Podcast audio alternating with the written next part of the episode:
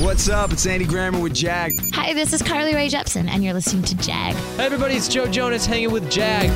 This is Heather Knox with the hottest Jag I've ever seen. Ryan Seacrest with Jag.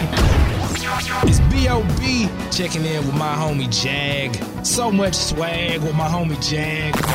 It's the Jag Show podcast. Welcome in, I am John Jag Gay. This week's podcasting tip involves prepping your show, which of course is something you should always do. I once had a boss in radio who told me that doing a radio show, or in this case a podcast, is like driving a NASCAR.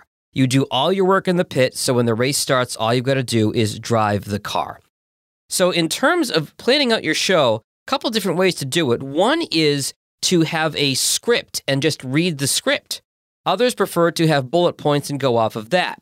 I know the bullet points work better for me uh, when I was first doing these five minute Fridays, my wife pointed out it sounds like you're reading, and it's because I was reading it off a script. So I know from my experience both on air and in podcasting that I'm better working off of bullet points and having an outline. There are some people that don't sound like they're reading when they read a script and they'd like to have the whole thing mapped out. I actually have clients that do that. So, really, my advice this week is figure out what works best for you. Is it bullet points or is it a script? But make sure you have something. On to podcasting news for the week. If you think your podcast is award worthy, submissions are open for two different awards. There are the AMBIes, which are done through the Podcast Academy, that's newly formed. We've talked about that on the show before. And the Webby Awards, which award the best of the web. If you're interested in submitting for either of those, got links to both in the show notes. Google Podcast Manager is going to start showing analytics on when your podcast is showing up in Google search results. Google finally bringing their power to the podcasting side. Got a link to that story as well. If you're not familiar with She Podcasts, that is a 20,000 member community of female podcasters. It's a great organization. They've launched a virtual membership. You can find out more on the She Podcasts website. Interestingly, Amazon has bought the domain podcast.com, showing how much they want to get into the space. James Cridland from Pod News says that the asking price for the domain podcast.com might have been around $2 million for that domain. So far, if you go to podcast.com, it just sends you back to Audible, Amazon's website. Good point from Edison Research's Tom Webster. He says when you're naming your podcast, you should make a name for yourself. Literally. Don't use a common name that's going to be shared with a ton of other podcasts. If you do, somebody will have a heck of a time trying to find your podcast and could give up before they even get there.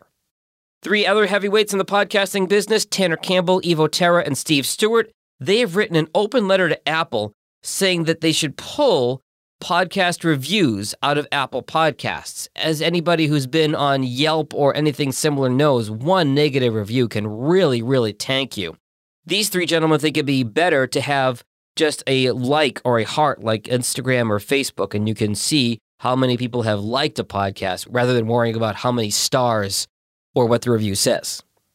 And finally, Spotify is starting to play with hybrid talk and music podcasts. Not quite a radio show, but kind of in that vein. This way, artists can get royalties if their song is played or featured in the show. Now, so far, the shows are unique to Spotify. You can only get it there for obvious reasons. And there are some kinks to work out. One of the first ones is called My 90s Playlist, and it's actually produced by our record label, Sony Entertainment.